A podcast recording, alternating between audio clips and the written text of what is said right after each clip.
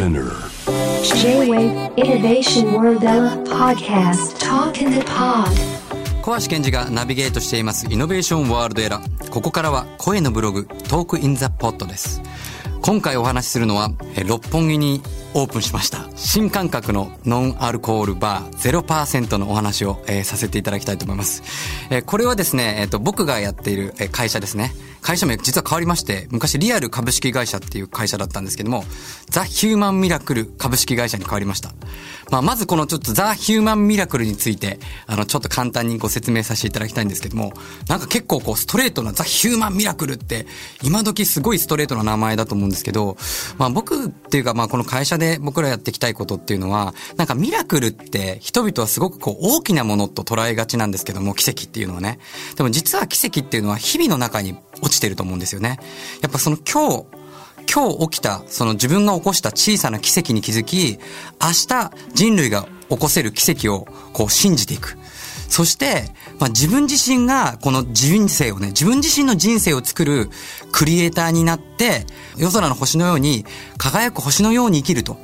なんかそういう未来を僕らは作っていきたいなと思って、ヒューマンミラクルっていう名前を作りました。これはあの決して、あの人間至上主義ってことではなくて、人間が本来の姿に戻れ、戻れば、あの自然にも優しく、あの動物にも優しく、この地球上の全てのものと共生して生きていけるっていう、そういう思いを込めて、ヒューマンミラクルっていう会社を作りました。で、そのザ・ヒューマンミラクルの会社の中で一番最初の新規事業っていうのが、このゼロ0%ノンアルコールバーなんですね。えー今までどっちかっていうと、まあ、ウルトラとか、スターアイランドとか、こう派手なエンターテイメントやってた僕、どっちかっていうとお酒をかなり提供してた僕が、え？なんでノンアルコールなの？って、えーみんなびっくりされると思うんですけども、あの、この0%っていう意味は、まあ、ノンアルコールの0%って意味もあるんですけども、その心をゼロにしていくっていう意味もあるんですよね。まあ、僕が常日頃から言ってるんですけども、まあ、元気っていう字ってあるじゃないですか。これ元の木って書きますよね。で、元気っていうのは決してハイパーになることではなくて、元の木。元の木に戻れば、人間本来の姿に戻れば、本当はみんな素晴らしい才能を持っていて、本当にすごく創造性豊かなんだよと。でも現代はいろんなこの情報とか、いろんなこうストレスとかで、自分のこの元気の木元から下がってしまってる。要は、つまりゼロから下がってしまってる。その、元の木に戻す、つまり0%に人々を戻すプロジェクトの始まりが、このノンアルコールバーから始まったら面白いよねってこう、仲間と考えて、このプロジェクトを始めました。で、これ自体は実は昨年からすごくあの考えていたんですね。で、ニューヨークとかいろんなところでも結構ノンアルコールバーっていうのは増えてきていて、で、実は僕もね、めちゃくちゃお酒飲んでたんですけど、別にこれがあったからってわけじゃないんですけど、実は今年からお酒完全にやめたんですよ。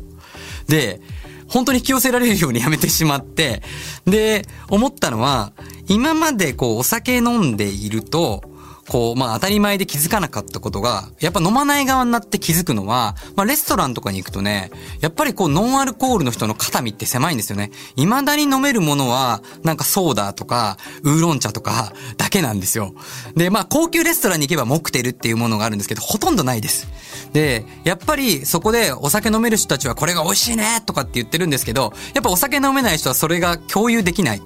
で、やっぱこの0%っていうのはノンアルコールバーであるんで、やっぱお酒飲めない未成年の人も、あるいはこう妊婦さんとか、えー子供ができたての人、あともともとやっぱりお酒が飲めない人、これ世界中見渡せば宗教上飲めない人とか、あとまあ最近若い人でもやっぱお酒を飲まない人ってすごく増えてきてます。で、そういう人たちが、やっぱ同じものをこう共有して、飲める。同じものを共感できることですね。また、あの、この0%の中では、ビーガンフードっていうのも提供してるんですけども、これも、あくまでも、これ、ビーガンの人に僕らは提供してるわけではなくて、全世界、どんな人種、どんな人たちも、どんな立場の人たちも同じものを共有、共感できるっていうコンセプトのもとに、ビーガンフードとノンアルコールドリンクを作っています。あの出しています。なので、決してこう、ノンアルコールの人だけのためとか、あの、ビーガンの人だけのためってことじゃなくて、お酒飲んでる人も、時にはこう、休館日に飲んでみるとか、あとやっぱりこう、ノンアルコールの人たちに、こうちょっと合わせて、0次会、1次会の手前とか、えー、2次会の間に行ってみるとか、あとは逆にですね、こう、お酒とかノンアルではない新しい感覚のドリンクとして飲んでいただけたらいいなと思って提供してます。で、あの、まあ、ノンアルっていうとね、多分あんまりこう馴染みがない人からすると、え、ジュースなんじゃないの？とか思われがちなんですけど、まあ、ジュースともちょっと違うんですよね。やっぱりこの今までノンアルコールの人たちとか、まあ、お酒を飲まない日とかに楽しめるものっていうのがあまりこう、まあ、ジュースとかソーダしかなかったものを、やっぱりこう、僕も最上級のところに持ってきたいなっていうふうに思いがあったので、うちのこの女性プロデューサーと一緒にいろいろこう当たってって、まあ、本当に世界ナンバーワンのバーテンダーの称号にもなった、あの、渋谷にも SG クラブってあるんですけど、本物のこのバーテンダーの人に監修していただいて、本物のノンアルコールカクテルを作ってもらってます。で、また、この中で、まあ、飲まなくても酔えるっていうね、コンセプトもあるので、その中で、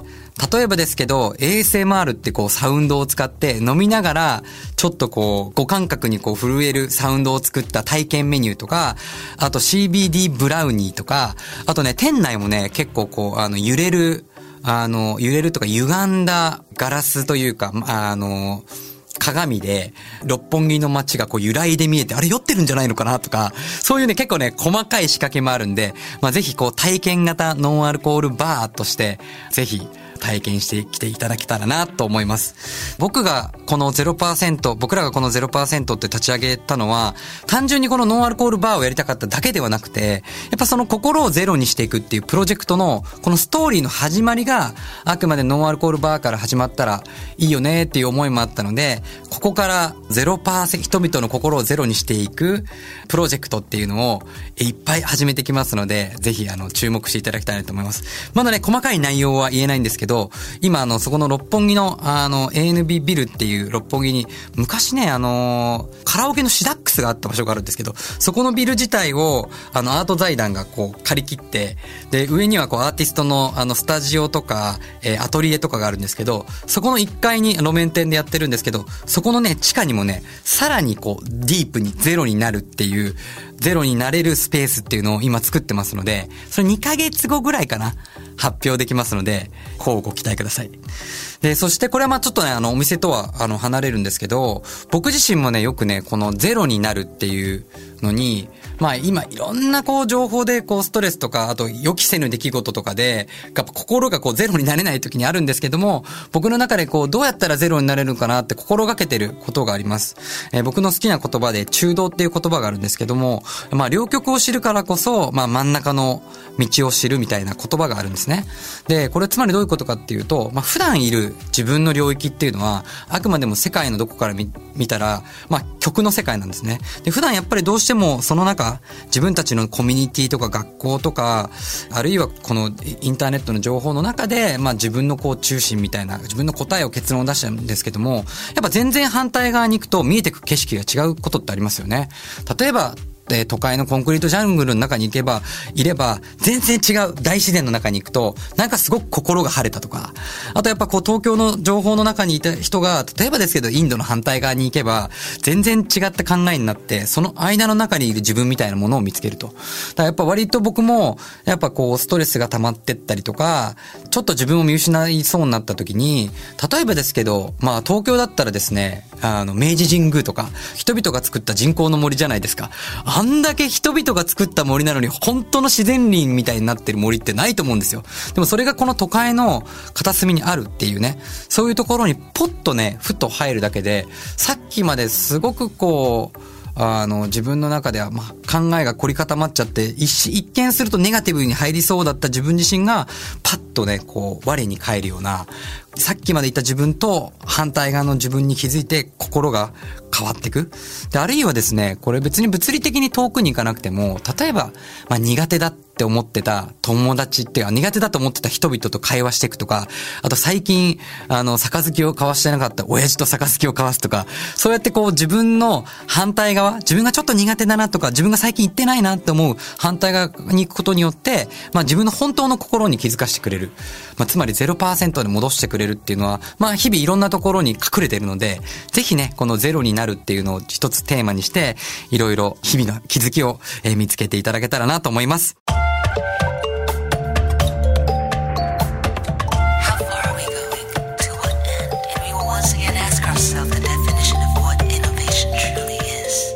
You're listening to J-Wave Innovation World Era podcast.